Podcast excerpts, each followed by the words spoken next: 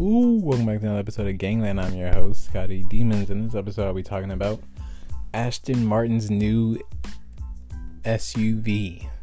Now, I paused there because I forgot what the name was, but I'm gonna just call it SUV because I already started. So, basically, this car is like nice in a way, but it's, it kind of looks like a chick car. You know, like a girl car. Like only women should buy it. You know, type shit. And If a dude, if a straight heterosexual man bought it, you probably think they're gay type shit. But it might be just one of those cars that look better in person because they were talking about like the stance and stuff, and it can actually adjust its own height and stuff. So maybe it'll look manlier in person, and maybe with the right paint job, it look better. But basically, the car looks like an enlarged Vantage. If you know what your if you know your cars, the Aston, I mean the Vantage is Aston Martin but just like the baby version, the baby car of Aston Martin.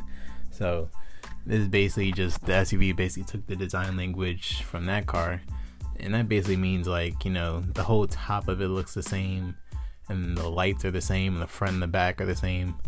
So pretty much the Vantage just bigger, honestly. But that's not bad because you know if you know cars, all automakers basically do that shit from time to time, all the time basically. so not bad. I mean, it's a good looking car. It's just like it's kind of a chick car. So would I buy it? No, but if it like probably if I like put a, a wide body on it and made it all black, maybe. Actually, yeah, that actually made me want it. Actually, yeah, that actually sounds pretty tight. You have to like see the car for yourself to know what I'm talking about. So maybe this will work. If it was all black, blacked out lights, um, big ass wheels. Already has 22 inch wheels, but bigger wheels, and then wide body. This car would be pretty, and it was slammed a little bit. Yeah, this car looked pretty fucking tight. I'm not gonna lie. So maybe I would get in the future. Uh, I don't know how much it's gonna be because I don't think they like announced it yet, or I just didn't finish watching the video, or I didn't listen hard enough. I don't know, but the car overall is pretty good.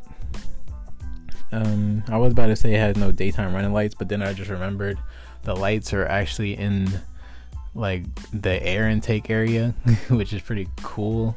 I guess it'll look cool at night or something like that. I don't know. These like automakers are getting really creative with these, or not creative with these lights. I don't know. that was kind of a confusing statement there, but it's like kind of creative, but kind of not because it's also been done before. But also, probably not the best placement, but who knows? I'll have to see this car in person. I tend to like cars better in person, so who knows? like I said, but overall, like I said, I'd probably get it if, if I customize it like how I said. But you should check it out for yourself. I don't know how fast it is. It's probably not that fast. So, anyways, hopefully you enjoyed this episode.